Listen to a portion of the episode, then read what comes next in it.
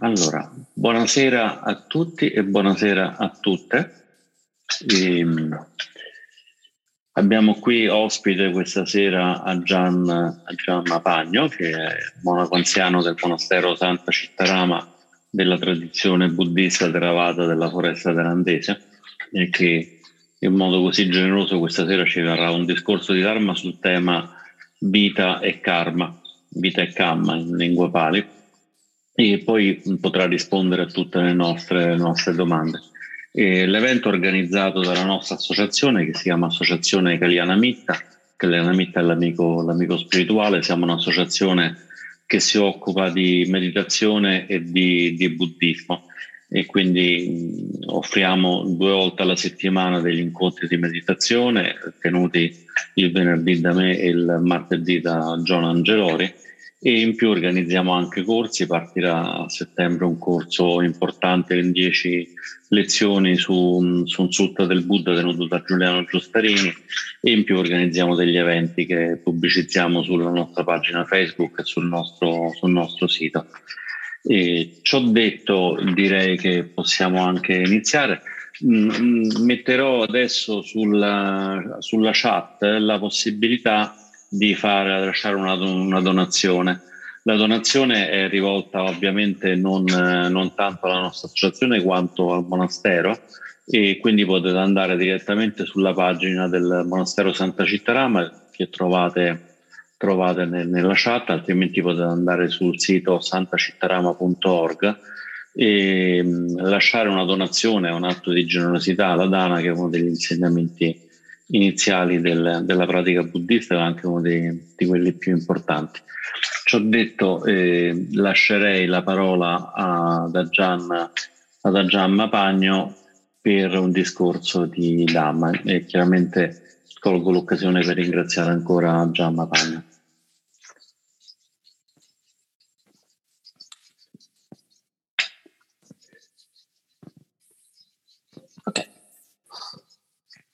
Allora, buonasera a tutti, grazie per avermi invitato. E, um, con Medo, um, Medo mi ha detto che in questo momento l'associazione Caliana Mita si sta occupando di riflettere un po' sul, sul Kamma e allora eh, il titolo che è venuto fuori per eh, il tema di questa serata è Vita e e Gamma. Vediamo ora di provare a svilupparlo una, un po'. Mm.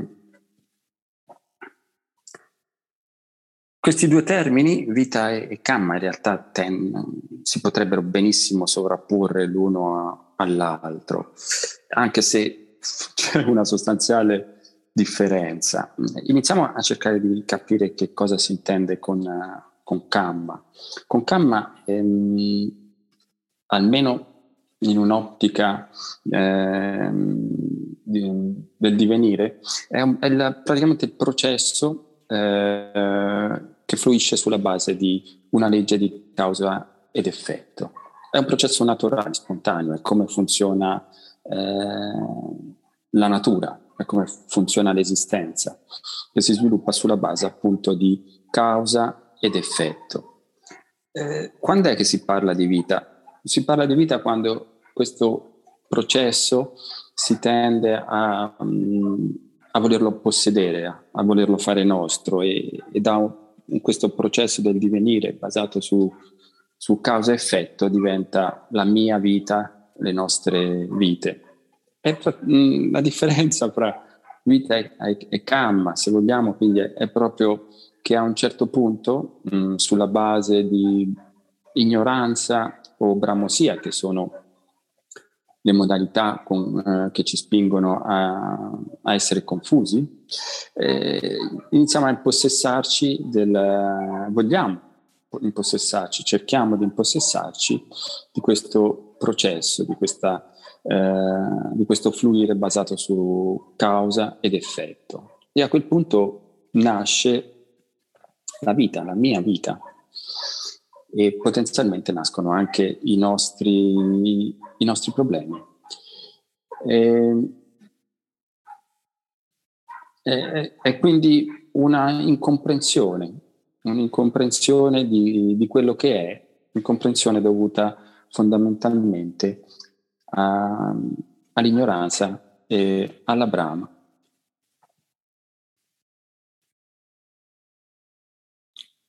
Mm, forse ci può essere utile capire meglio che cosa si intende quando uh, ci impossessiamo del, del, di questo processo, quando lo vogliamo fare nostro.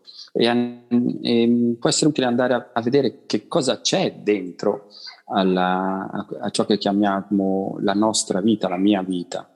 E fondamentalmente è, è innegabile che partiamo dall'idea di, una, di un corpo, nasce un corpo. Nasce un corpo e con quel corpo ci identifichiamo, eh, diventa il nostro corpo.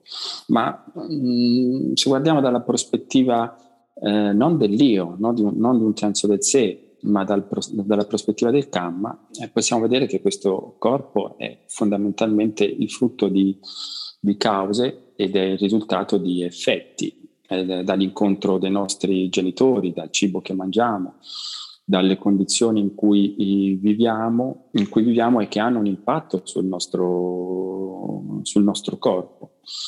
E segue anche delle leggi di natura basata sul tempo, per cui si, si logora, come ogni cosa, che eh, con l'utilizzo viene a perdere parte della propria funzionalità, si deperisce. E questo è l'aspetto fisico di quella vita che andiamo ad impossessarci, quello che viene chiamato eh, rupa. Mm. Dopo c'è l'aspetto mentale, nama. L'aspetto mentale che anche questo segue fondamentalmente delle leggi di causa ed effetto. E, però anche qui eh, per noi è, è, è, la nostra mente, è il nostro uh, senso del sé che si sviluppa per esempio attraverso eh, Vignana, la coscienza. Questo è il, eh, la coscienza, in questo caso si intende il modo con cui noi eh, ci relazioniamo, il modo con cui noi percepiamo la realtà, mh, mm, esperiamo la realtà attraverso i sensi. Questa è la coscienza buddista quando si parla di, di Vignana. Quindi eh, la vista, l'olfatto, il tatto, l'udito, il gusto, sono sei, compreso la, la mente. Ed è il modo con cui noi possiamo fare esperienza dei fenomeni che ci circondano, usufruendo del corpo fisico e della mente. Ma anche questo è un, proce- è un processo che è legato a delle cause. Il, il nostro, uh, la nostra abilità di, di, prestare più o meno attenzione a una determinata coscienza è fondamentalmente anche legata al, al fatto che noi possiamo o meno uh, vedere, sentire e al modo con cui noi primariamente eh, ci relazioniamo con il mondo. Eh, è un processo che poi fra l'altro può venire a, a modificarsi. Se perdiamo l'udito, iniziamo a relazionarci al mondo in maniera differente. È solo uno degli aspetti mentali, poi dopo c'è il modo di, mh, di sentire, eh, quindi vedana, le sensazioni, le piacevoli, spiacevoli e neutre. C'è il modo di percepire, cioè il modo con cui noi etichettiamo i fenomeni che, eh, che viviamo e, il modo con cui, e la possibilità poi che abbiamo di ricordarli, perché quello sono la base su cui poi dopo faremo anche delle riflessioni ma eh, ripeto, anche questo è, è, un processo che segue causa e, ed effetto. Da una parte c'è un, è dovuto alle esperienze passate e da una parte è come poi dopo noi ci relazioniamo ora con il, le esperienze che facciamo. E ci sono le, la formazione mentali, l'insieme degli stati d'animo, delle, dei pensieri, delle, delle, emozioni e tutte queste cose sono fra di loro interconnesse, interrelate, dipendono l'una dall'altra, si influenzano eh, reciprocamente. E questo rende più complicato vedere la causa e, ed effetto, perché eh, noi quando ci relazioniamo alla causa ed effetto pensiamo che sia quasi un processo lineare. E appunto parlando di Kamma si parla appunto di causa ed effetto, ma in realtà sono cause ed effetti, sono forze che vengono fra di loro a, a convergere nel momento presente, sono forze che hanno una loro uh, precisa direzione che può essere eh, antagonista o può essere in, in, parallelo. Ecco perché è così difficile poi eh, effettivamente vedere il, il CAM, perché ci sono più agenti che nel medesimo uh, momento uh, intervengono. Non è una soluzione lineare. Noi abbiamo un po' la, l'abitudine di vedere il mondo da un inizio a una fine, ma eh, non a caso il simbolo del buddismo è una ruota. In realtà non, non, non è un segmento, è un cerchio. E, mh, mm, ecco perché eh, in un cerchio non c'è un'origine, non c'è una fine, ma c'è una continuità che è basata su un processo di divenire, di causa-effetto. Mm, mm, porsi la domanda qual è la causa originaria è, è fuorviante. Eh, a noi ci interessa capire la modalità di, di funzionamento. Capisco che quello che abbiamo detto può essere sufficientemente chiaro a livello intellettuale, anche se era solamente un piccola, una piccola visione rapida dei, dei cinque aggregati. E questa confusione o questo, questi dubbi che possiamo avere sul camma è, è perché fondamentalmente non ci si approccia al camma in questo modo. questo è un modo per contestualizzarlo, eh, per avere dei riferimenti ma non, non è possibile comprendere il Kamma rincorrendolo, seguendolo. È come se appunto ci fosse un, omino che corre all'interno del, del cerchio e non possiamo uh, afferrare niente e giungere a una fine, perché come vi dicevo non è un segmento, è un cerchio. L'unico modo per capire il Kamma e quindi passare a un'impostazione che è implicita nel Kamma. Noi l'abbiamo spiegato ora come un processo in divenire, abbiamo, abbiamo, dato una certa impostazione sulla base del processo in divenire, ma poi a livello pratico il Kamma si vede non seguendolo verso il passato o, verso, o andando verso il futuro, ma restando fermi nel presente Sembra paradossale, ma è così.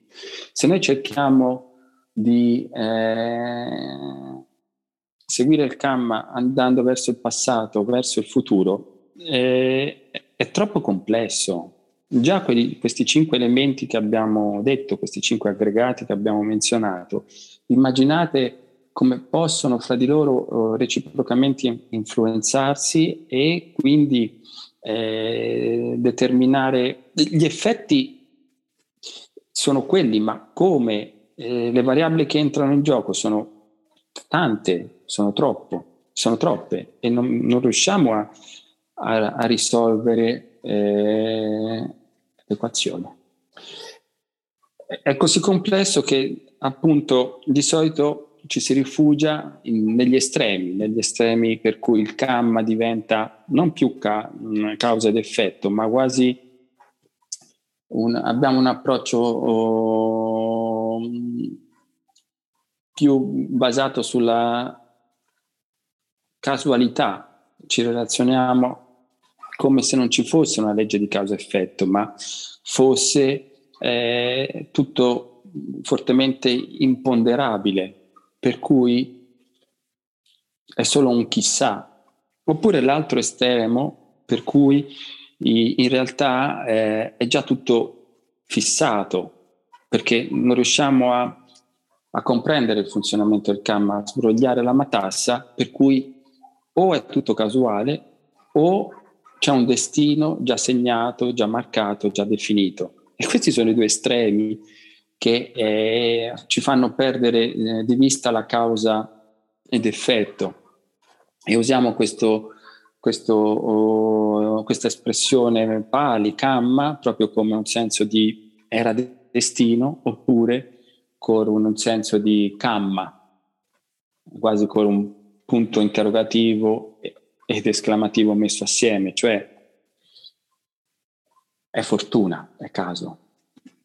No, è causa ed effetto, ma come vi dicevo è difficile vederla nella prospettiva della rivedere tutti i passaggi nell'ottica del passato e del futuro. L'unico modo per capire il Kamma è fermarsi e restare nel presente. Fermandosi, restando nel presente, il Kamma prende un'altra accezione come significato forse l'avrete eh, incontrato appunto talvolta si parla di causa-effetto e talvolta invece il karma diventa eh, intenzionalità. Perché fondamentalmente quando uno eh, inizia a essere eh, presente al, al, al, momento presente, essere consapevole del momento presente, allora il processo del divenire è semplicemente legato alla scelta che noi andremo a fare in questo preciso momento. Dopodiché si attiva Uh, si, attivano le, le cause per, uh, affinché ci sia la uh, probabilità di, che si sviluppino determinati effetti. A questo punto quindi il passaggio è da, da una prospettiva di un processo che fluisce sulla base di causa-effetto a un restare fermi nel momento presente per vedere l'intenzionalità che c'è dentro il nostro cuore, dentro la nostra mente. E quando si parla di intenzionalità, eh, tutti ne abbiamo fatto un'esperienza. Mm, tutti sappiamo che cosa sia questa intenzionalità, almeno a livello più grossolano, ma è, è, una, eh, è un'esperienza che conosciamo.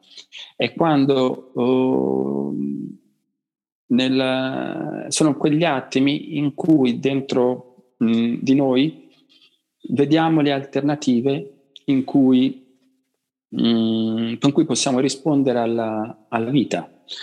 Eh, talvolta andiamo veramente in automatico, come se l'unica possibilità fosse quella della reazione. Non prestiamo attenzione alle alternative e semplicemente seguiamo il, il flusso delle nostre eh, identificazioni e, e, quindi se, reazio- se abbiamo una sensazione eh, spiacevole, eh, lo stato mentale che si viene a creare è uno stato mentale negativo di avversione e da questo attiviamo poi dopo un parlato, un corpo eh, che eh, risponde a questa, a questa sollecitazione, che va rafforzando poi il nostro atteggiamento si ritrova nel corpo, con un corpo che diventa teso e mantiene la sua tensione, si, si, mh, mm, si mh, mm, ha un impatto nella, nella coscienza, perché eh, se, se, sentiamo di, di essere, eh, di sentirci, se, se, ci sentiamo minacciati, ovviamente alcuni eh, la nostra modalità di relazione con il mondo esterno cambia e potremmo sollecitare eh, maggiormente la vista o l'udito e quindi essere ricettive su quei canali. E le nostre percezioni cambiano, il mondo è un posto pieno di pericoli o, o, oppure magari potremmo dire che è semplicemente un posto in cui dobbiamo stare attenti come ci si muove. Però ho iniziato a capire che se la nostra eh, se semplicemente re- reagiamo ai fenomeni con cui entriamo in contatto, allora il processo diventa meccanico, è, è reattivo sulla base del precedente eh, CAM accumulato eh, seguiamo le stesse dinamiche, lo stesso, lo, sta, lo stesso modalità di rapportarsi alla, alla, vita e alle nostre esperienze interiori e quindi alle nostre esperienze interiori ed esteriori. Ma in, in quella capacità di fermarsi, di avere la, la pausa, c'è la possibilità di osservare. E nel momento che osservi, è vero che viene fuori potenzialmente dentro di noi una risposta più eh, abitudinaria, cioè quella, ok, contrai, nell'esempio che abbiamo fatto, contrai, sviluppa avversione, però non è eh, escluso che si crea quello spazio per avere anche una risposta eh, alternativa. Se pratichiamo la, se abbiamo imparato a praticare in maniera sufficientemente stabile la, la meditazione, non, non, necessariamente una meditazione di, di Vipassana, ma anche semplicemente una meditazione basata sul rilassamento, eh, la tensione fisica iniziamo a sentirla. E nel momento che percepiamo la, la, la tensione fisica a contrasto della della, mh, mm, della rilassatezza del corpo che, ave, eh, che, avevamo raggiunto attraverso tecniche di rilassamento fisico e corporeo, scusate, fisico e mentale, e questo contrasto ci fa dire ok, in effetti posso scegliere se contrarre o fare in modo che il, il corpo e la mente rimanga, eh, rimangano privi di questa tensione o comunque non enfatizzarla più di tanto. Qui si crea una scelta. E, e quando uh, l'esempio che, che, penso ognuno di, di, noi abbia avuto la possibilità di sperimentare è, prese- è con il parlato. Nel parlato mh, immagino che non tutte le volte uno semplicemente dice quello che eh, gli passa in quel momento per la testa. Eh, può essere che ci rendiamo conto della situazione e abbiamo più frasi a disposizione. Una frase più accogliente, una frase più, più marcata, una frase, una frase ironica e una frase invece più, più empatica. E noi vediamo le varie possibilità. Nel verbale dovrebbe essere abbastanza chiaro quello che sto dicendo, eh, quello che sto cercando di esprimere. E nel, eh, stiamo formulando un pensiero che poi si trasformerà in, in parola e vediamo delle, delle varie opzioni eh, con cui potremmo relazionarci alla, alle persone o alla persona con cui siamo in conversazione e scegliamo, optiamo per una o l'altra sulla base di quello che reputiamo sia più congeniale per eh, il contesto in cui ci troviamo. Dietro questa scelta c'è un'intenzionalità, la scelta è l'aspetto più grossolano, l'intenzionalità è la spinta è la spinta che ci porta a compiere, eh, a mettere in moto questo processo di azione ehm, fisica, verbale o mentale, perché poi dopo le azioni il si eh, prende forma in questi tre eh, movimenti, nella, nel, col fisico, con la parola e con uh, il, i, i pensieri nel mentale. E la scelta è, è appunto è, è, la, è, la, è l'aspetto più grossolano e la conclusione del movimento di presenza mentale. questa, eh, la, la, la spinta è data appunto da questa intenzionalità e l'intenzionalità è, è mh, principalmente basata sul nostro sistema di valori. Mh, il sistema di valori che è praticamente ciò che noi reputiamo importante nella nostra vita questo a livello esterno e a livello interno quali sono i nostri riferimenti spirituali i nostri rifugi, chiamiamoli così. Questo determina l'intenzionalità. In un contesto confuso, quando il nostro sistema di valori è vago, quando i nostri rifugi sono uh, labili, l'intenzionalità eh, può essere a sua volta piuttosto confusa, contorta e non necessariamente ha un unico senso di eh, direzione. Il Kamma è, è così difficile ca- da capirlo, rivolgendosi al passato e, e, quindi poi dopo proiettando nel caso anche nel futuro, è perché, eh, anche perché eh, continuamente cambiamo le nostre intenzionalità, il nostro sistema di valori, il, il nostro rifugio, quindi le forze che vengono a operare nel, in questo processo vanno a, a, a, sinistra, a destra, sopra, sotto, da tutte le parti.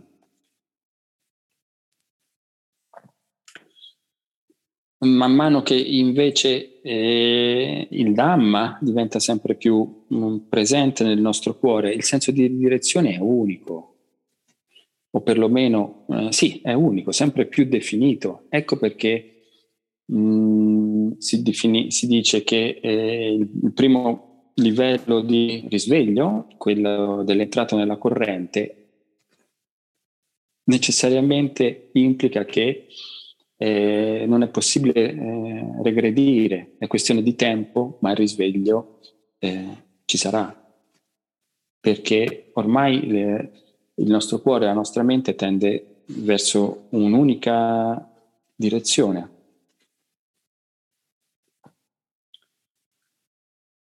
Rimanendo nel momento presente, mh, mm, abbiamo la possibilità eh, reale, concreta, di mettere in moto un processo di liberazione. È qui che il Kamma eh, lo possiamo vedere, lo vediamo nel, nei pensieri che abbiamo, nelle, eh, nelle emozioni che sentiamo, nel, nelle percezioni che abbiamo, nelle sensazioni che abbiamo, nella, mm, nelle coscienze sensoriali con cui operiamo e nel fisico. Questi cinque aggregati sono il nostro Kamma, ma eh, eh, si presentano, convergono tutti nel momento presente. Nel momento presente si manifestano con, mm, in maniera definita con gli effetti. Io penso questo, io sento questo, il mio corpo in questo modo, e da questo momento presente appunto possiamo iniziare a definire il senso di direzione della nostra vita e mettere in moto il processo di liberazione.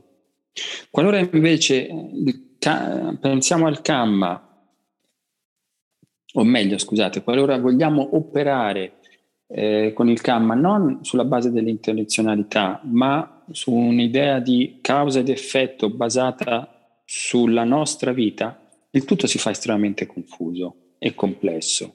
Più che confuso, i, i, i legami potrebbero essere magari anche ricostruiti, ma è tutto troppo complesso, richiede un ammontare di, eh, di conoscenze di, e di eh, applicazione che fondamentalmente ci, distoglie dal, dalla, dal nostro obiettivo eh, primario, che è quello della liberazione del cuore. Non tanto capire la causa ed effetto in sé per sé, che è quello che in genere facciamo quando l'io prende il sopravvento, ma capire come la causa ed effetto ci aiutano a uh, come mh, mm, operare affinché la, eh, ci siano le cause che portino eh, come effetto le condizioni favorevoli per la liberazione del cuore. Se vediamo in termini di passato e di futuro vengono eh, fuori le famose domande. Sì, ma perché a me? Oppure perché questo? Oppure in, eh, cosa sarò? Cosa succederà? In una rincorsa a, a cercare una causa che poi è sempre preceduta da un'altra causa e poi da un'altra causa che è preceduta da un'altra causa, ma oltre a questo che si intersica con altre e altre cause. E, e noi alla fine scegliamo un modello che ci fa comodo per interpretare la, la legge di causa-effetto, ma è un nuovo modello, una costruzione che ci facciamo, oh, raccontandoci una storia, un vissuto che appunto è la nostra storia. Mentre rimanendo nel momento presente, il nostro vissuto converge semplicemente in quello che c'è ora in termini di, di corpo e, mm, aspetto, e aspetti mentali. Ma non lo, e questo non lo vediamo da un punto di vista eh, egoico di un sé, ma eh, è semplicemente quello che c'è e dato che è questo, quali sono le migliori eh, intenzionalità per fare un passo, se volete semplicemente un respiro in più eh, verso il, il risveglio.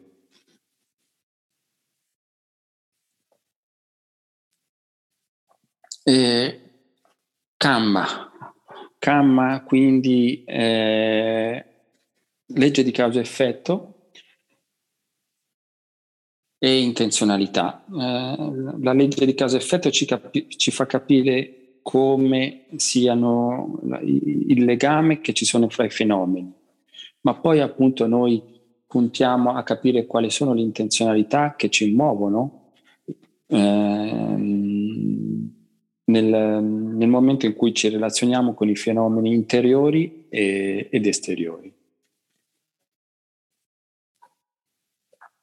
Consideriamo poi che anche mh, mm, per alleggerire, talvolta pensiamo che il kamma sia solamente il kamma morale, ma no, cioè, il kamma è composto da anche altri componenti che non sono basati sulla, nostro, sulla nostra, eh, sull'etica, ma semplicemente da condizioni fisiche. Eh, fa caldo, il corpo suda, potenzialmente la nostra mente si stanca e una volta che la mente è stanca dalla calura può, de- può portare avanti a, a, quel punto determinati atteggiamenti mentali, però non è che il sudore è determinato dalla, da una mancanza morale, è che fa caldo. La mancanza morale è che in quel caldo, magari in quella calura, in quella stanchezza fisica e mentale, una persona eh, ci, apre, ci bussa alla nostra porta, ci chiede una cosa e noi la mandiamo a quel paese.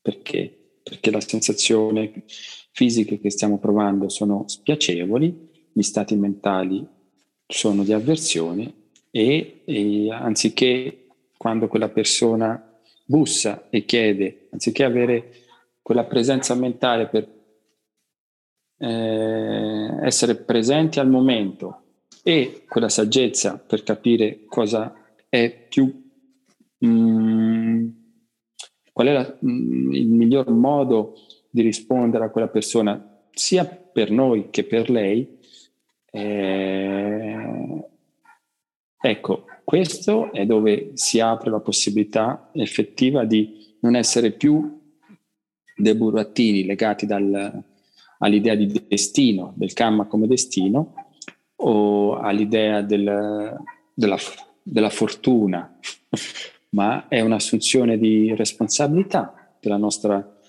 eh, pratica spirituale, del modo con cui noi viviamo la vita e quindi delle, mh, delle cause che promuoviamo con la possibilità che queste quindi producano gli effetti che abbiamo deciso essere desiderabili per noi e per gli altri. E magari effetti tali che ci portano ad, ad avere dentro noi una stabilità nel Dhamma per cui quella intenzionalità diventa così spontaneamente e così naturalmente legata al Dhamma che in pratica non c'è più quella scelta che abbiamo definito prima, ma le parole che diciamo, eh, le azioni che intraprendiamo, i, i pensieri che abbiamo sono Dhamma, sono all'interno del, sono la parte risvegliata della mente. E a questo punto siamo fuori dal kamma, sia dal kamma eh, positivo, scusate, sia dal kamma negativo, sia dal kamma bianco e nero, quindi negativo e positivo, sia dal kamma positivo. Perché, eh, in, eh, perché fondamentalmente a questo punto l'intenzionalità è sostituita dalla, dalla spontaneità del, di un cuore, di una mente liberata in sintonia con, con il Dhamma. Non c'è più quella, quel movimento che dice cosa devo fare, ma c'è semplicemente il Dhamma che interagisce con, con la quotidianità.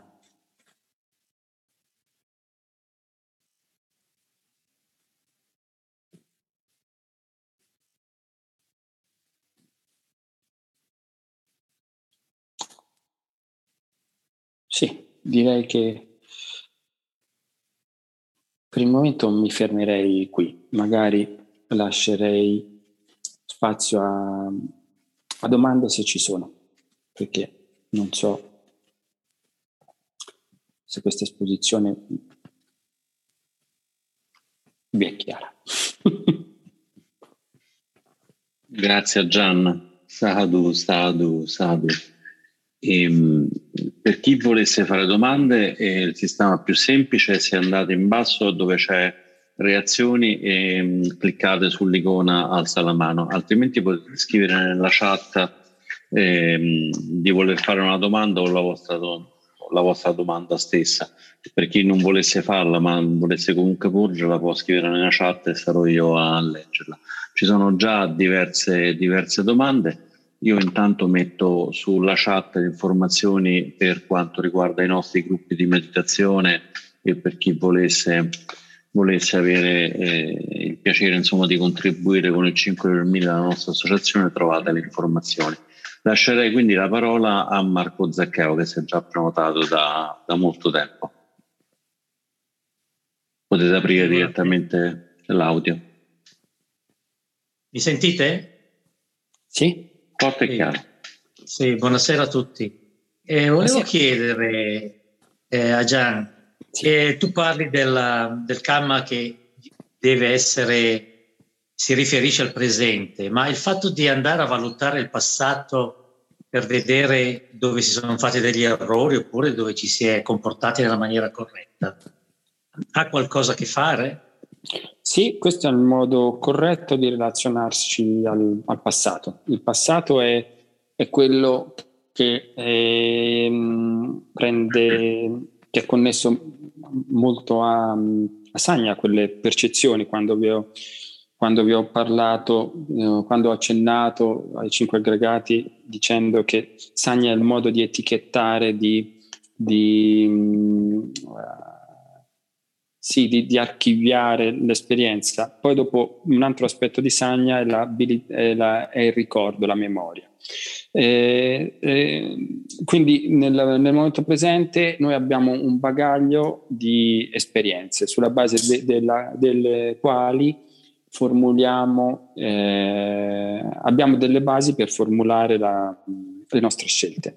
Questo è il modo corretto di vivere il passato. Non, non possiamo uh, fare, uh, al, al, di là della nostra esperienza, che sia un'esperienza diretta o un'esperienza acquisita attraverso eh, conoscenze um, praticamente apprese con studi, letture o per sentito dire da, da altri, però fondamentalmente noi quello che facciamo è, è questo, nella, nel momento presente, quando dobbiamo prendere una scelta, abbiamo come riferimento il, il passato.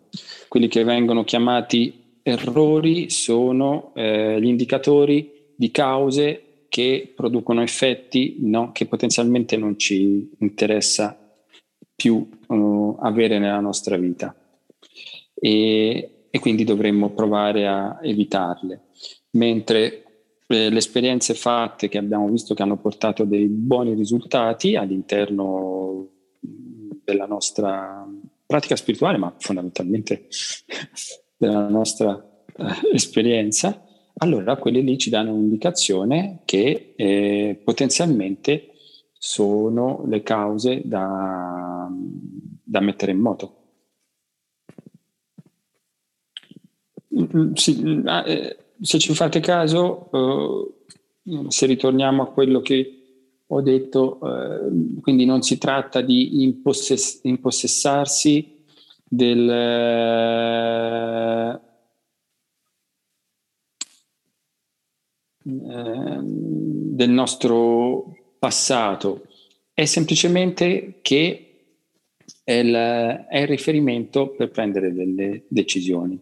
Non occorre quindi metterci un io di mezzo, un senso del sé di, in mezzo a questa storia. È semplicemente che ti serve sapere se, se ora dico questa cosa potrà avere un effetto positivo o negativo. Quella volta l'ha avuto negativo, allora meglio non, eh, non dirlo meglio non dire questa cosa, meglio provare a dire qualche cos'altro. Quindi il passato ci dà le indicazioni e, eh, ci dà la possibilità di avere delle esperienze su cui basare le nostre scelte e ovviamente più è ampia l'esperienza, più ampie sono le, le potenziali strategie, le, le potenziali strategie eh, che possiamo applicare nel momento presente. Ecco perché l'esperienza, semplicemente talvolta basata sugli anni, ha un senso. È sufficientemente... Ho risposto? Bene, risposto, grazie. Ciao Marco.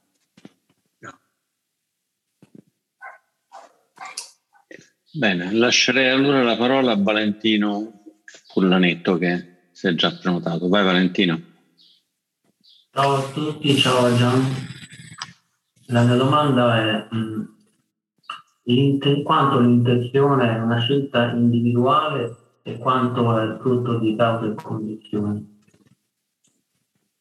Allora, le, le, um, le, l'intenzione è sempre frutto di, scelte, di una scelta individuale, cioè è, il, è proprio quello eh, è il nostro karma. E quello che accade però è che talvolta non siamo minimamente consapevoli delle, delle, delle scelte che stiamo co- compiendo. In quel caso siamo semplicemente dei burattini, stiamo seguendo in maniera completamente reattiva il, eh, le cause-effetto, le cause già messe in moto e quindi senza creare uno spazio uh, di scelta eh, le rafforziamo e mandiamo avanti quindi i medesimi effetti. Vi faccio un esempio per farvi capire, questo è un esempio mm, che tutti voi, presumo, un suggerimento che tutti voi avete eh, ricevuto quando si parla di meditazione formale seduta. E allora si dice sempre che eh, la domanda è posso, ma posso spostarmi, posso muovermi se sento del dolore fisico e la risposta è almeno nella nostra tradizione, una, o perlomeno se non c'è una dittana per cui hai una determinazione per cui hai deciso no, assolutamente no, la risposta è sì, ti puoi spostare, ma non in maniera reattiva. Lasciati un attimo di spazio per eh, osservare e poi con calma e consapevolezza ti sposti. Mm? Eh, il, quel movimento che si fa uh, nel, nella seduta formale, quando sentiamo il, un dolore fisico, un disagio, quella è una reazione. Per cui se uno mm, è una reazione meccanica, per cui se uno, non presti, se uno non inizia a prestare attenzione, quello che accadrà è che ogni volta che ha un dolore si muoverà. Ma questa cosa non è vera solamente nella meditazione seduta formale, è vera nella vita. Cioè, nella, uno ha un dolore e subito si attacca al telefono per chiamare il medico o prende la medicina o semplicemente, anche se non fa queste azioni, eh, quello che accade è che eh, inizia a preoccuparsi di quel disagio fisico. E questo è un modo semplicemente reattivo di vivere la vita. In questo modo non c'è spazio per creare delle nuove eh, condizioni. Causa e effetto diventano sempre più unite e vincolanti l'uno all'altra. Ma attraverso la presenza mentale si crea uno spazio fra, due, fra, fra questi due aspetti, per cui è possibile iniziare a capire che, eh, che c'è una scelta nel mezzo. O meglio, scusate, non nel passato, ma nel presente per determinare le cause che poi dopo porteranno a determinati effetti. Mentre il momento presente è una congiunzione degli effetti del passato, quindi del kamma inteso come vipaka kamma, dei risultati delle nostre precedenti azioni e da questo momento in poi abbiamo la possibilità di scegliere cosa vogliamo, uh, il senso di direzione che vogliamo dare, o perlomeno provare a dare. Ho risposto?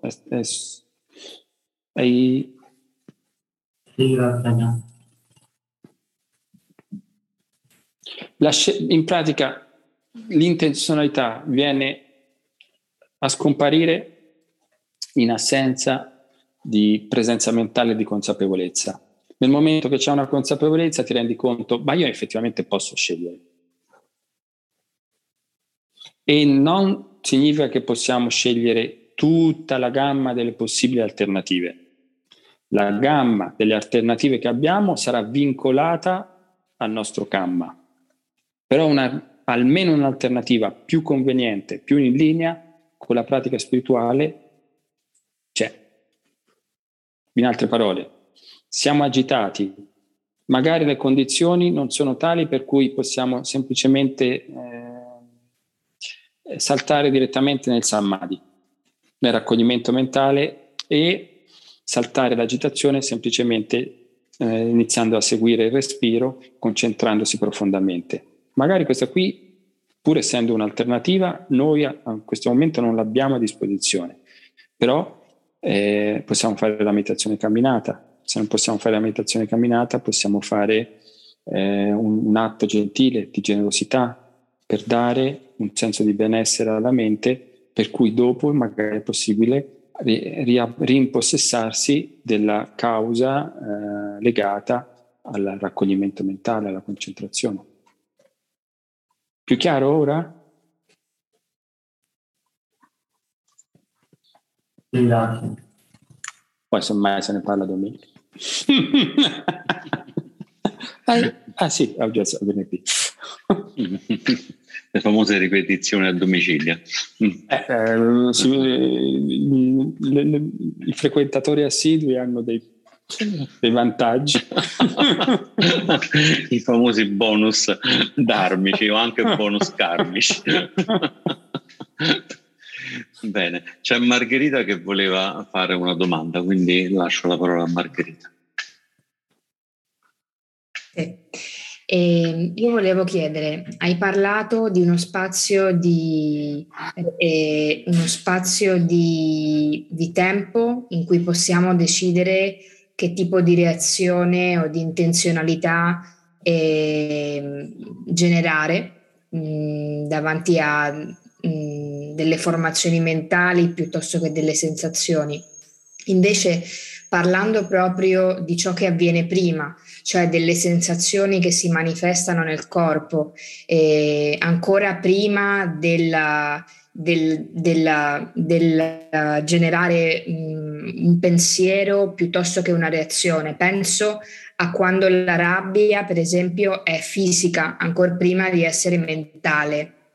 Allora, eh, in quel caso, eh, l'atteggiamento da, da, avere davanti a, a, a, a sì, alle, a un insieme di sensazioni fisiche è, è un atteggiamento di pura osservazione o è un atteggiamento di eh, dominazione, tra virgolette? Allora, una precisazione, mh, mm, ma, mh, mm, usando il termine tempo è un po' figurato, non, non, è tempo indicato in senso di secondi, è una serie di, di varie cose. Sicuramente se vogliamo aumentare il, il, più che tempo è stabilità, quindi eh, il, raccoglimento, il raccoglimento mentale ci dà stabilità e poi dopo la saggezza ci dà l'agilità di scegliere. E se abbiamo fortuna possiamo dilazionare i tempi, proprio i tempi fisici, ma eh, può essere che talvolta si, si, si, si, gioca tutto nell'arco di pochi respiri o addirittura di una semplice ispirazione ma eh, se la nostra mente è abituata alla calma o perlomeno è abituata alla, in questo caso scusate, è meglio dire alla chiarezza, quei tempi che si dilatano. È come vedi subito quello che eh, magari anni prima non lo vedevi perché era necessario fare delle sessioni prolungate di meditazione formale. La mente è più chiara. Quindi, detto questo, eh, ma eh, sì, le, le sensazioni eh, fisiche, eh, no, quelle sono date, nel senso, quelle rientrano. Uh, quello che sperimentiamo rientra fra quello che è il, è il Vipaka Kamma. Eh, noi ci ritroviamo nel momento presente con il nostro mh, mm, bagaglio di Kamma che si manifesta principalmente attraverso sì, questi cinque aggregati che abbiamo menzionato, quindi che, siano, che sia il corpo, il corpo che è uh, in salute, in, in malato, teso, contratto, le sensazioni fisiche, eh, il modo che noi abbiamo le, le nostre mm, percezioni, ehm, il, come vi dicevo, il, il, la, la, tipologia di coscienza, della, la, la modalità di ehm, conoscere che abbiamo l'esperienza, che è la coscienza. E gli stati mentali, quelli lì, ce li ritroviamo per quello che sono. Ma detto questo, si può incominciare a eh, nutrire delle situazioni, degli, a coltivare delle qualità del cuore e della mente che avranno un impatto su questi aggregati stessi. Ehm, alla fine sono in questo modo perché sono un processo di causa-effetto. Se noi cambiamo le cause, le, cambiamo le cause, cambieranno anche gli effetti, fermi restando che ci saranno alcune dinamiche che ormai per definizione sono in, eh, immutabili perché dipendono, sono vincolanti per tutta una, fra virgolette usiamo questo termine, un, una, un'esistenza. Quella forzatura che noi chiamiamo vita, racchiusa fra una nascita e una morte, è una forzatura dovuta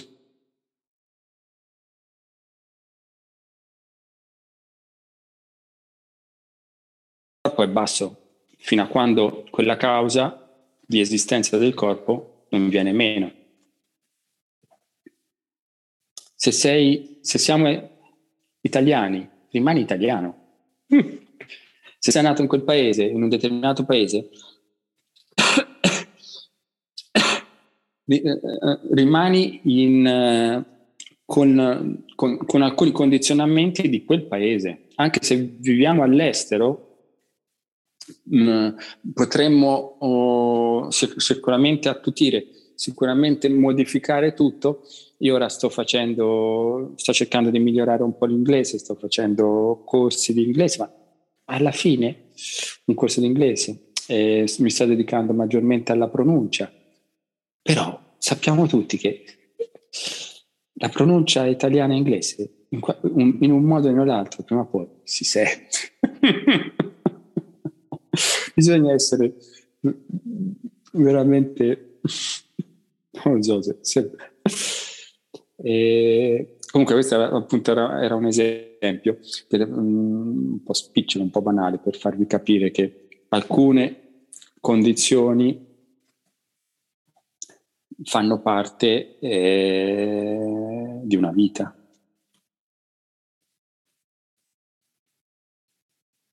E, ehm, però mh, queste condizioni che sono in qualche modo non sono modificabili, non sono modificabili mh, all'interno di questa vita, ma in una prospettiva più lunga è, è solo causa effetto, quindi per definizione eh, muteranno. Riuscite a capire la differenza? E, eh, ma prendetela con, con eh, la vostra esperienza eh, di, di, tutti i giorni. Non c'è uno stato mentale che che è stabile dopo tre giorni. Ma noi si scherzava, si diceva, se riesci a sostenere tre giorni uno stato mentale sei veramente bravo. Ma anche quelli più brutti, dicevano, sei veramente bravo. Guarda, lo stato mentale è, è, modesto, ma in termini di determinazione a sostenere uno stato mentale c'è bravo, perché cambiano in continuazione. E, e il, noi abbiamo l'illusione del, che, non, che sia prestabilite, che alcune cose siano semplicemente prestabilite perché ci viene data dal, dal corpo, dal fisico,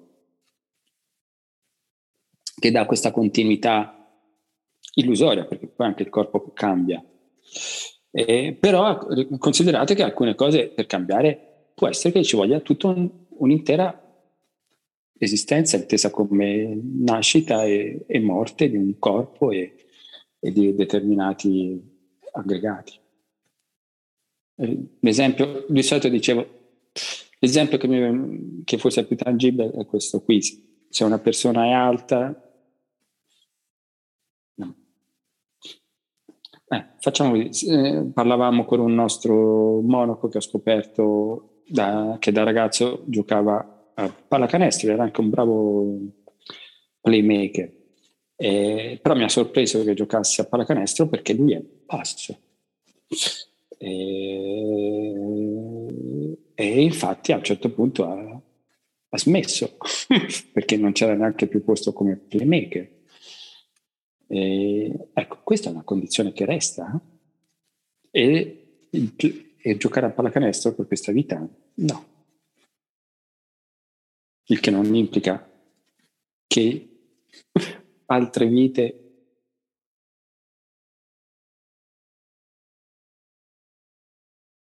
risveglio, non in proiezioni di, di, giocatori di pallacanestro.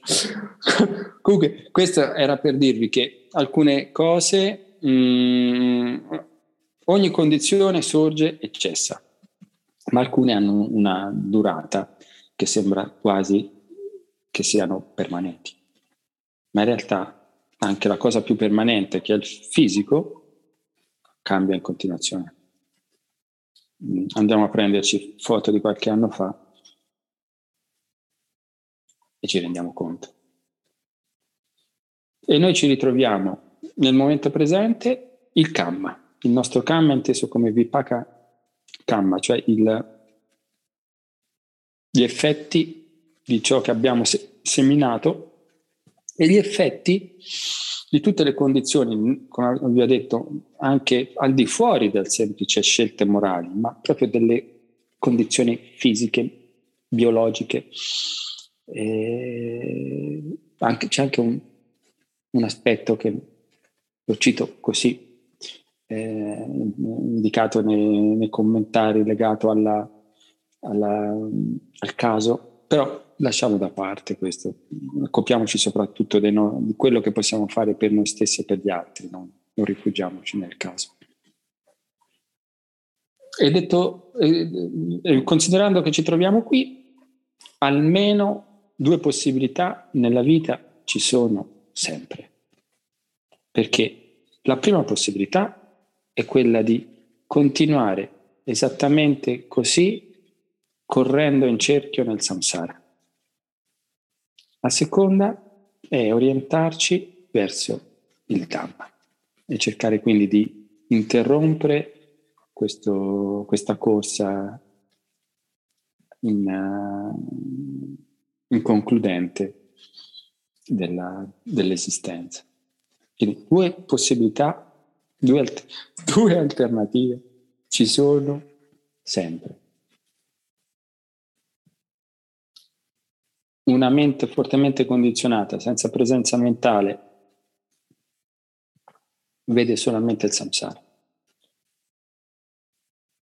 Una mente che, si, si, che sta coltivando una, eh, delle qualità spirituali inizia a vedere anche l'alternativa, la via di uscita da questo circolo vizioso. Noi pensiamo di avere tantissime scelte, proprio perché dici stasera che faccio? Dove vado? Mangio, mangio al ristorante indiano, al thailandese, mangio una pizza. E questo ci illude di essere padroni della nostra vita. Ma questo è è potenzialmente solo girare in tondo nel samsara. E, e poi c'è il Dhamma, che, che, non implica che non dobbiate andare a mangiare a qualche ristorante, eh, però eh, è vissuto in maniera differente. Inizia a dire, devo nutrire il corpo per sostenerlo nella mia pratica. Oppure puoi anche dire in maniera più ampia, oggi sono un po' triste, fammi uscire con un amico, a lietare la mente, andiamo a mangiare qualcosa assieme e poi ritorno a fare, e, ritorno con un senso di benessere alla mia pratica spirituale. Non che si abbia una pausa, anche lì, mangiando col tuo amico, stiamo praticando, però è una forma più indiretta e magari quando lui ci dirà cosa, cosa ordini? Vino o birra? E tu dici acqua. e poi quando lui o lei ci provano, proveranno a coinvolgerci nelle classiche polemiche del mondo, eh, noi smorzeremo, ovviamente non, la prima, magari la prima reazione è questi sono discorsi che non sono attinenti al Dhamma. E inizieremo a vedere che l'amico si dice ma io volevo fare due chiacchiere e scopri che non è il miglior modo di dire il Buddha questo non l'ha detto sei in pizzeria, sei in ristorante ci vuole un'altra modalità di relazionarci e allora cancelli e dici il, uh, queste il, ehm, dice, il, il, sapien, il sapientino, il, il, saggio in questo contesto non, non, si fa. Passiamo allora dalla cosa empatica. Oh.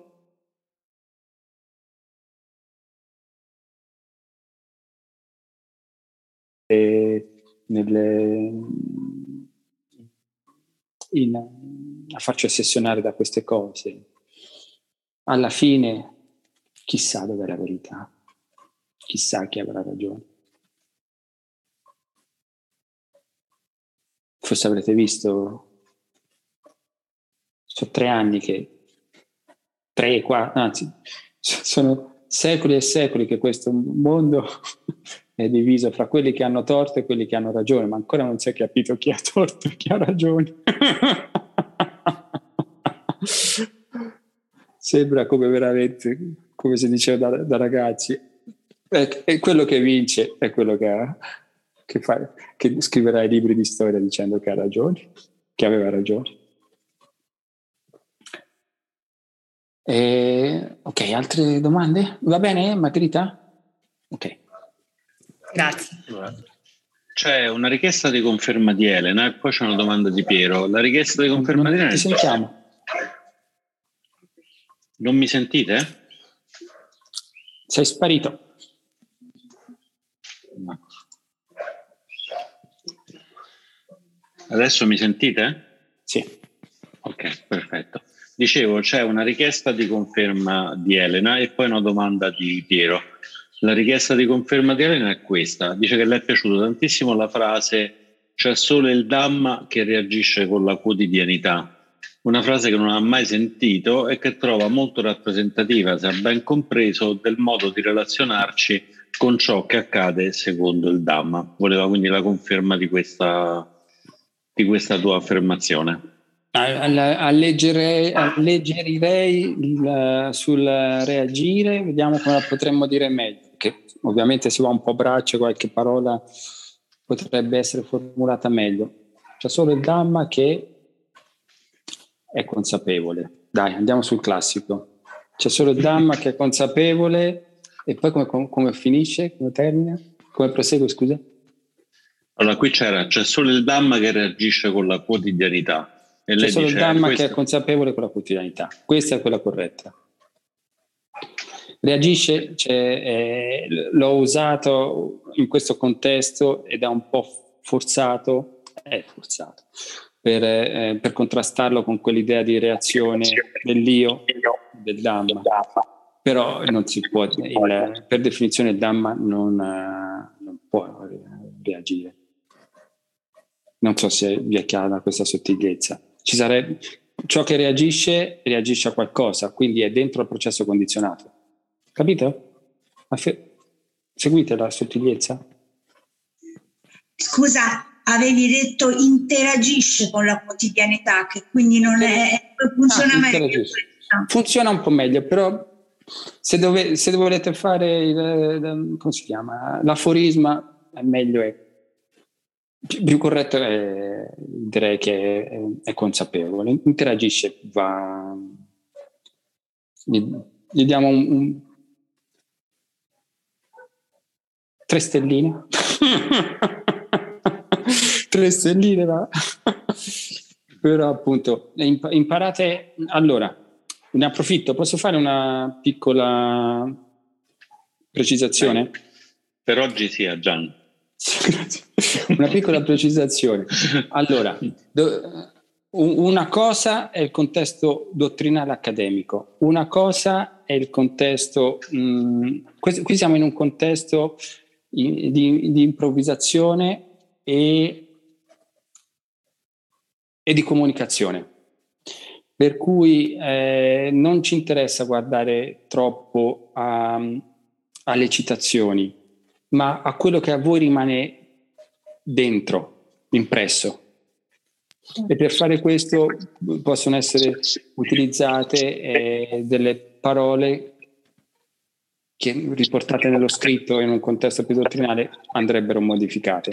Ma appunto lo scopo non è fare una, una um, dissertazione eh, precisa e dettagliata del, del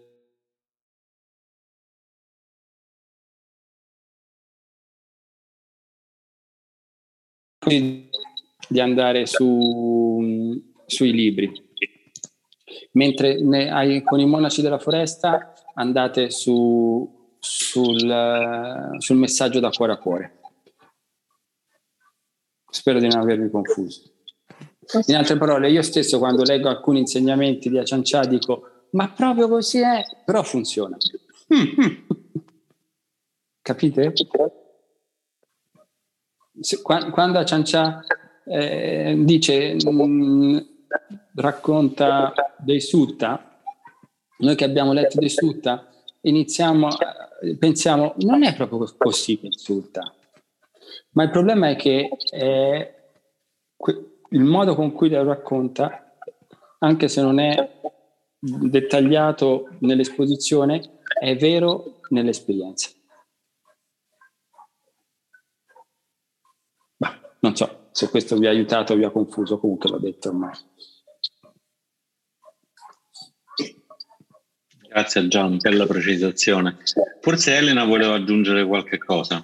Sì, se posso, volevo solo dire che eh, mi era piaciuta la frase, al di là adesso della parola specifica, perché era proprio, come posso dire, ti accadono dei fatti nella vita e ci sono questi due modi di reagire che sono o andare in confusione, a me è capitato di andare in confusione, mi capita ancora tante volte di fronte a certe situazioni magari pesanti, a contesti difficili, oppure si può reagire, eh, o si può vivere, diciamo, questa esperienza secondo il Dhamma. Questa era la cosa che mi era piaciuta.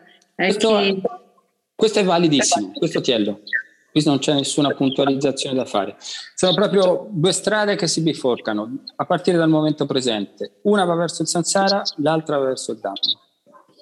E, e noi siamo chiamati, eh, la nostra mente e il nostro cuore, ma respiro dopo respiro. Non, non pensiamo solamente alle grandi decisioni della nostra vita. Faccio o non faccio il monaco?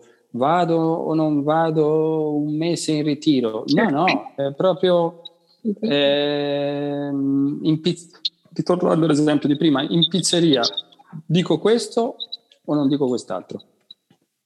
Mm. Grazie. Bene. Come... Che c'è Piero in attesa. Sì, vai Piero. Non si sente, devi staccare. Sì, adesso, forse mi senti? Ora sì, vai. Oh Piero! allora, innanzitutto Marpagno, concedimi eh, il piacere... Non ti avevo riconosciuto dal quadratino piccolo ah, piccolo. Concedimi il piacere grandissimo di rivederti, veramente ne sono felice. Grazie, grazie che sei qua questa sera. E Quando vieni volevo... a trovarci? Da un po' che non ti rivedo. Eh sì, perché Scusate, Mauro, momento... perché Mauro ha un po' di problemi con la famiglia, lui stesso è stato operato con la gamba, sì. ho avuto anch'io disavventure di salute, anch'io ho subito un intervento oh. chirurgico, sono rimasto fermo parecchio tempo, eccetera, eccetera. Ma questo è l'addivenire normale della vita di noi, di noi umani, no? Sì. e quindi bisogna, bisogna fare buon viso anche a cattiva sorte. Quello che eh, volevo dire con te questa sera, proprio su questo discorso del Dhamma, eh, la mia regola, il mio pensiero, la mia, la mia, domanda è semplicissima. La mia regola, il mio pensiero è questo. Eh, io dico, e l'ho scritto anche lo, nel, mio, nel mio portale, io sono il prodotto di ieri, oggi sono il prodotto di ieri e domani sarò il risultato di oggi. Questo mio pensiero eh, molto semplice, molto, eh, molto umano, quanto può calzare con il contesto del Dhamma, quanto ci può stare assieme, quanto può sposarsi con il concetto del Dhamma. Um, è, correttissimo, è correttissimo, ci aggiungiamo solamente il, um, quell'enfasi sul momento presente, in modo tale che quel prodotto del, nel futuro sia uh, in, la causa del, della nostra pratica del, del Dhamma. Però sì, il, l'approccio con uh, il, il, il camma passato che viene dal passato e le potenzialità verso il futuro è, è correttissimo, è, è, così. Grazie, grazie. Io lo vedo, lo interpreto per quello che mi riguarda anche in un modo, diciamo, eh, molto più eh, olistico, nel senso, eh, noi siamo concedimi se mi permetto di dire, noi siamo addetti ai lavori perché seguiamo noi che siamo qui, che stiamo parlando con te, vogliamo seguire lo spirito buddista, seguire gli insegnamenti del beato e, e, e tutto quello che lo circonda. Questo ragionamento, questo pensiero che io ho fatto, eh, penso che possa essere comunque di buon auspicio possa servire a chiunque, a qualunque essere umano che a un certo punto della propria vita, se si ferma un attimo e ragiona, può capire che eh, oggi eh, è, come, è, come, è, come, costruire una piramide dal basso, no? eh, parti e poi man mano che metti pietre, che metti terra, che metti cemento o le cose che servono per tenere composto il tutto, man mano sali e vai avanti. E, e, e la vita che noi viviamo, io la vedo eh, che parte da una base molto larga, quindi molto grossolana, che deve sostenere tutto, e poi man mano che avanza, io vedo come una certa raffinazione eh, del sistema. Anche la nostra vita si raffina, anche il nostro pensiero. Noi esteriormente eh, diventiamo eh, più brutti, eh, ci invecchiamo, la pelle eh, lascia, eh, ma questo fa parte sempre del contesto. Però a fronte di un qualcosa di esteriore che va in peggioramento, molti di noi, io spero tanti, spero tutti forse, abbiamo qualcosa dentro che è il nostro pensiero, che è il nostro Shem, che è il nostro spirito, che va invece in miglioramento. Mm. Nella frase che tu hai detto, sì, in, effetti è implicito, è implicita un'assunzione, la necessità di un'assunzione di responsabilità. Io poi ho rimarcato mh, mm, in un momento presente, ma sì, eh, se le persone iniziassero a riflettere su che sono responsabili della propria vita, questo basterebbe per eh, migliorare eh, le sorti del... per migliorare un po' le sorti del mondo, non so fin dove arriveremo. Eh, è una fortuna per tutti noi che siamo qui aver avuto l'occasione di, di, avere, eh, di poter interfacciarsi con una, con una pratica spirituale, non necessariamente mh, la pratica spirituale deve essere eh, la nostra, quella buddista, ma eh, pratiche che migliorano il cuore eh, sono ovunque. Chi, mh, alcuni regrediscono, alcuni esseri umani sfortunatamente non coglieranno questa occasione, come hai detto tu, di raffinare le proprie qualità del cuore, della mente. Alcuni bisogna, eh, alcune, alcuni sprecheranno una vita. Però, eh, al di là che uno cerca, che uno eh, si affidi al, al, alla, spiritualità, alla spiritualità buddista o altre forme di spiritualità, o semplicemente che sia una brava persona, le potenzialità per eh, evolversi ci sono. Però sei un inguaribile anche romantico, Piero, perché alcuni, alcuni, alcuni stanno perdendo l'occasione. sì, certo, certo, hai ragione. hai ragione. Ma potenzialmente non quelli che sono qui stasera o, o che hanno, stanno cercando forme alternative si stanno avvicinando a... Si, che, che, mm, chi si sta ponendo alcune domande esistenziali perlomeno. Certo. Comunque bellissima, chiedo, chiedo, scusa se ti interrompo. Sì. Mi sono piaciute moltissimo queste tue semplici parole, eh, anche la brava persona.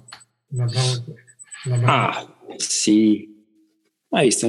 Uno, io vivo in questo monastero buddista, so benissimo che è, frequentato da, da tutti e, e, la selezione, la selezione, insomma, la, la, la, la cosa che ti fa dire questa persona mi piace semplicemente è una brava persona. Poi sul resto ci si lavora. E non è escluso che alcune brave persone siano migliori dei buddisti, di alcuni buddisti.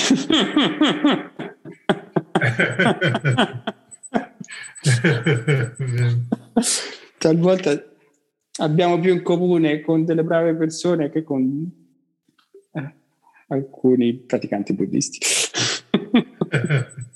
Bello. Allora, questo mi fa piacere perché apre molto il ventaglio e dà la possibilità a tanti. No, è, è sicuramente in, in, questo, in questo modo.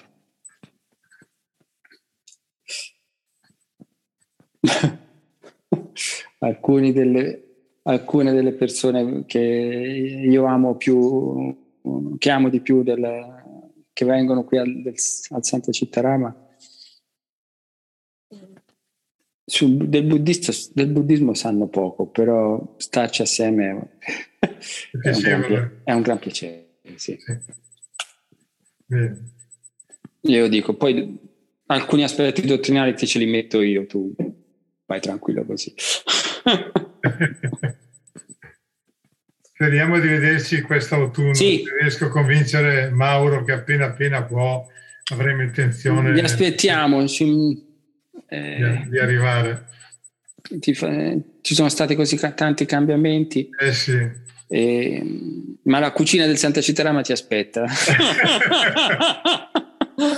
Grazie. Piero, Piero era, era, era, era, uno dei pochi che pensava a cosa, cosa stava cucinando. Perché ora, ora ammetto che sono bravi, c'è un gruppettino bravo in cucina, ma i tempi che, i primi tempi era uno dei, picco, dei, pochi ospiti che pensava a che cosa cucinava, il resto bolliva e... grazie, grazie. Lì. Ciao, ciao. Mi fa molto onore, mi fa molto piacere, grazie. Piero, Piero, è senz'altro un valore aggiunto della nostra associazione. Grazie anche a te, Sirimevo. Lascerei la, la, parola per un'altra domanda a Margherita, eh, se penso che ci sia ancora spazio per una domanda. Sì, sì. Grazie. Io volevo chiedere un'ultima cosa che non è legata al camma, però è legata alla pratica. E l'aspetto del, del canto, del, dei canti del mattino e i canti della sera. Um, mm-hmm in altre tradizioni eh, no, il, la, la, parte del canto è, è molto, si vive, si vive, con un sentimento di devozione e volevo capire eh, se mh, mm, è lo stesso nella pratica Theravada o se è un, un, un, una sorta di promemoria no, che vogliamo fare prima della meditazione il riflettere su certi sì? Sì. Uh, entrambe. Eh, allora, i, i, canti possono essere considerati come una pratica eh, preparatoria per il raccoglimento mentale. Al di là che uno abbia un aspetto devozionale o meno, eh, il, il, il, modo de can- del nostro modo di cantare, il fatto che eh, i, i, toni con cui eh, sono, sono, costruiti i canti eh, la, danno la possibilità di essere uno strumento di raccoglimento preparatorio.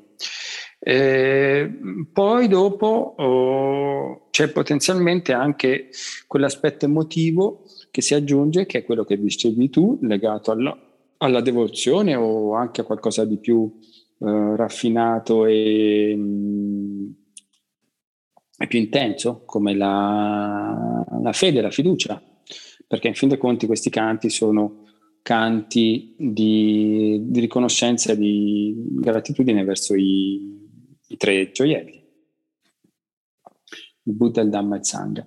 E quello che mh, mm, fanno parte della nostra tradizione monastica, quindi mh, mm, eh, per noi monaci e per le persone che vengono qua è, è, pacchetto d'offerta Theravada. Eh, sapete bene che chi viene qua in, eh, può partecipare a, um, alla seduta di meditazione preceduta dai canti anche senza cantare, eh, sono i monaci che fanno questo rituale, questa puja, che fa parte della nostra tradizione. Però non c'è nessuna uh, forza, non, non, si forza che le altre persone eh, praticano in tal, modo, in tal senso. Quindi il monastero funziona in questo modo.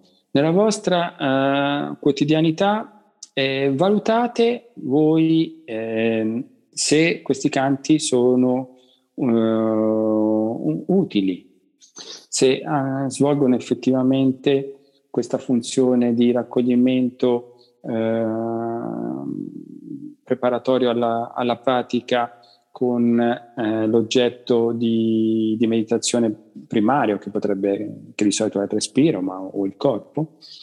Se nel caso è necessario oh, fare solamente una parte di questi canti, perché occasionalmente anche noi facciamo solamente la prima parte come, il, come quella del Namotassa, eh, al di fuori del contesto nostro ortodosso, tradizionale, voi avete la possibilità di, di sperimentare eh, maggiormente e, e, capire se quel rituale eh, si tramuta in un, in un, sostegno per la pratica o in realtà è qualcosa per di più di cui non avete bisogno. Eh, mh, Considerate che nel, però spesso il ricreare un'atmosfera di intimità eh, è necessaria.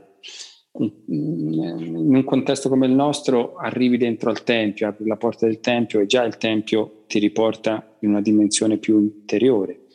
In un contesto invece vostro, casalingo, eh, se non c'è proprio uno spazio eh, apposito e un po' separato, Mm, la, la, eh, questa, il rituale può aiutare a, a prendervi per mano e entrare in, in, un luogo spirituale all'interno della vostra casa, proprio un luogo fisico.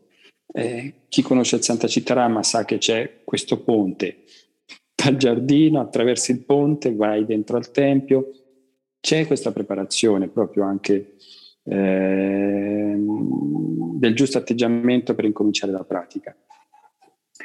E, talvolta uno pensa, mm, uso questo termine forte, spreco del tempo facendo questi piccoli rituali, ma in realtà possono essere molto utili a creare il giusto atteggiamento, l'accensione del, dell'incenso, delle candele, dell'incenso, i tre inchini alla statua del Buddha o a un a un altare generico se non avete una statua del Buddha e poi anche magari arrivare fino al, al Namo Tassa, la prima parte che dura veramente due o tre minuti soltanto. Però eh, tutte queste cose, eh,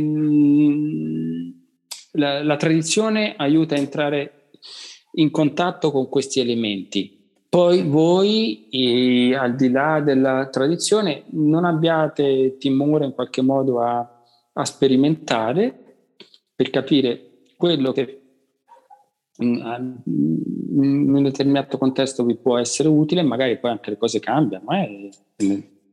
passa il tempo e uno modifica anche il proprio atteggiamento. Eh, io non sono uno di, di, quelli che utilizza molto il, il canto, eh, mi devo un po' forzare, cioè, se non avessi rituali programmati eh, farei molti pochi canti. Però per esempio le immagini per me sono troppo ispiranti.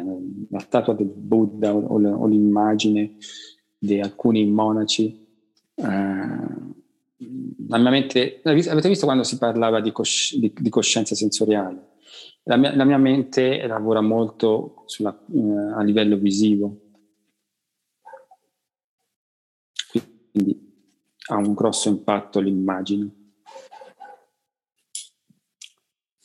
Mm, fa, mm, specifico, eh, tanto per farvi capire che forse quello, quell'aspetto era il più oscuro quando si diceva il nostro camma eh, si manifesta anche su questo lato di, di come noi diveniamo coscienti della, dei fenomeni. Eh, il momento in cui i monaci si, ci, si servono di, di, cibo, del cibo, E spesso può accadere che c'è del cibo che non conosciamo. Siamo una, una, una, una società, una comunità mm, multietnica e multiculturale, arriva del cibo e non... E allora ci sono due modalità. Questo è in quella fila in silenzio dei monaci lo vedi. C'è chi va eh, d'olfatto e chi va di vista. Sono formazioni eh,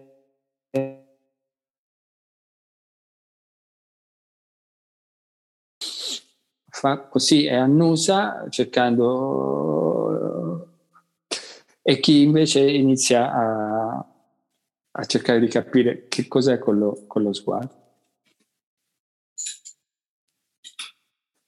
Poi dopo col, con l'altro organo di senso e gusto capiremo co- co- cos'era.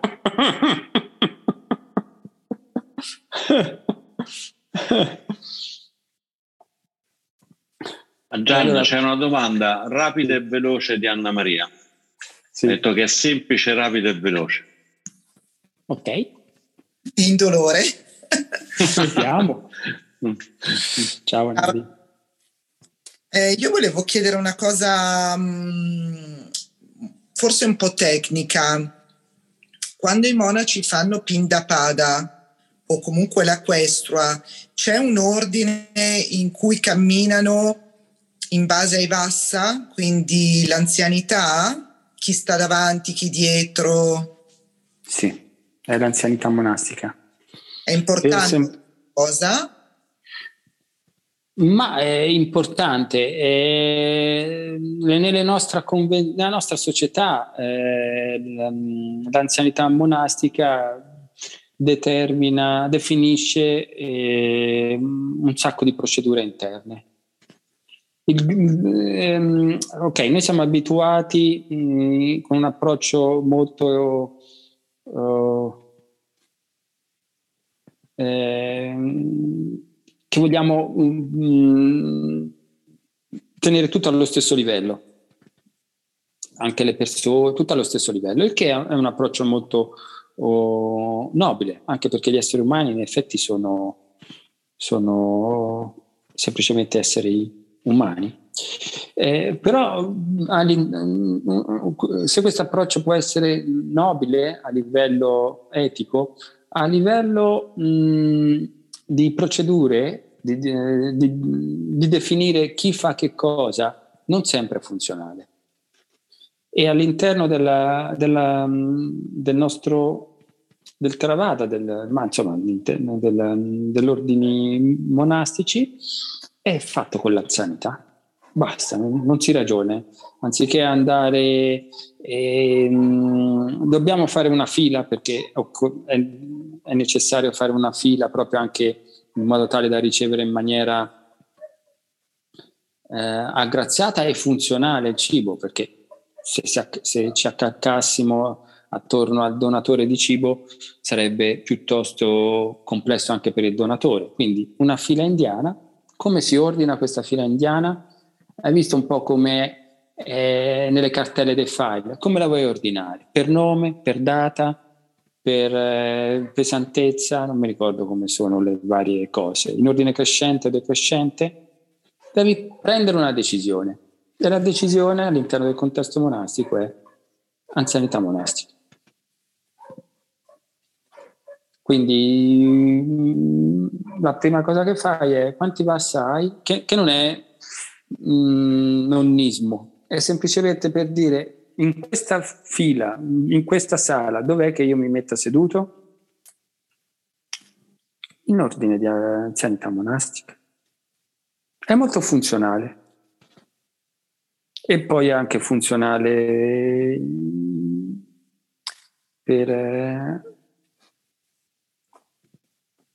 Sì, al, al, al, di là che poi la, la, saggezza o le realizzazioni spirituali siano conformi a questa anzianità, a livello di, di funzionalità è, è ottimale.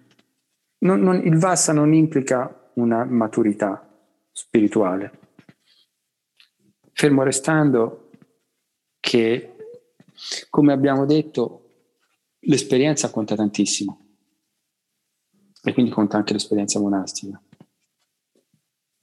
Quella stessa esperienza che noi ci, ci dà un senso, ci dà le possibilità di investigare, comprendere meglio nel momento presente quello che sta accadendo, e considerate che la verità è che un monaco da un vassalo senti che è un vassalo.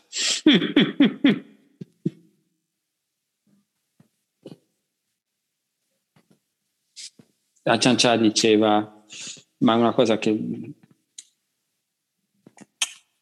diceva Ciancia, ma è all'interno dell'insegnamento, è, è dentro il Buddha, i primi cinque anni non. Eh, sappiamo veramente poco.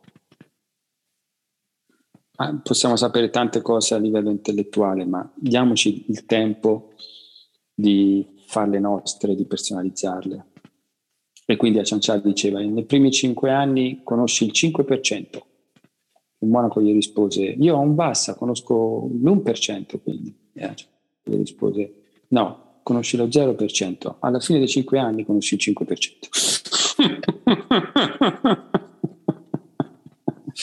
Quindi chi ha esperienza, ci sono dettagli, cose per cui per fare un monaco ci vogliono anni e anni. Anche se quel monaco è bravo e si sta impegnando sinceramente. E di solito i monaci che ho incontrato che durano, di solito si impegnano, sinceramente. Però è al di là delle, delle nostre singole qualità, eh, c'è tante cose da imparare.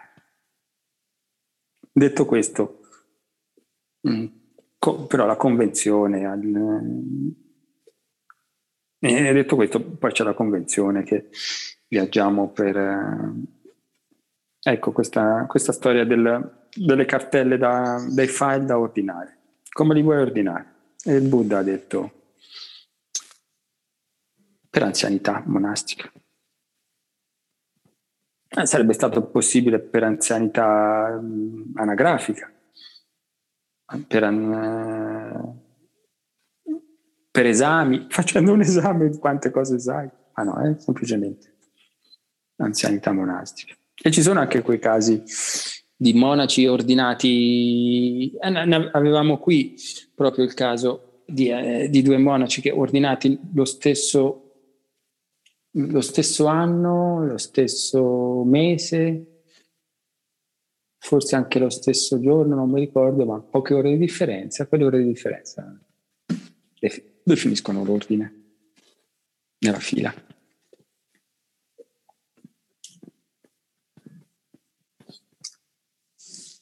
Ricordatevi, non, non siamo qui per coltivare la mondanità.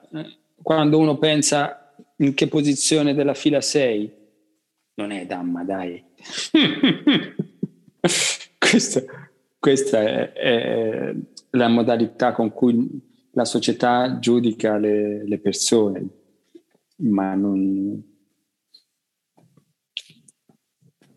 E, e è una convenzione. Altre domande? Grazie. Grazie a Gianna. Non, eh, non ci sono altre, altre, domande, quindi direi che ah, possiamo concludere. Possiamo concludere questa parte, questa parte formale e poi per chi vuole può rimanere Mm, okay. sia per ringraziarti che per fare un po' di, un po di chiacchiere tra, tra amici. Va bene, mi... ok, mi, mi, fermo allora un altro po'. Benissimo, chiudo la registrazione a Gian, grazie, sì. grazie infinite da parte di Consideriamo conclusa la parte formale, ora grazie. qualche salutino. Grazie mille.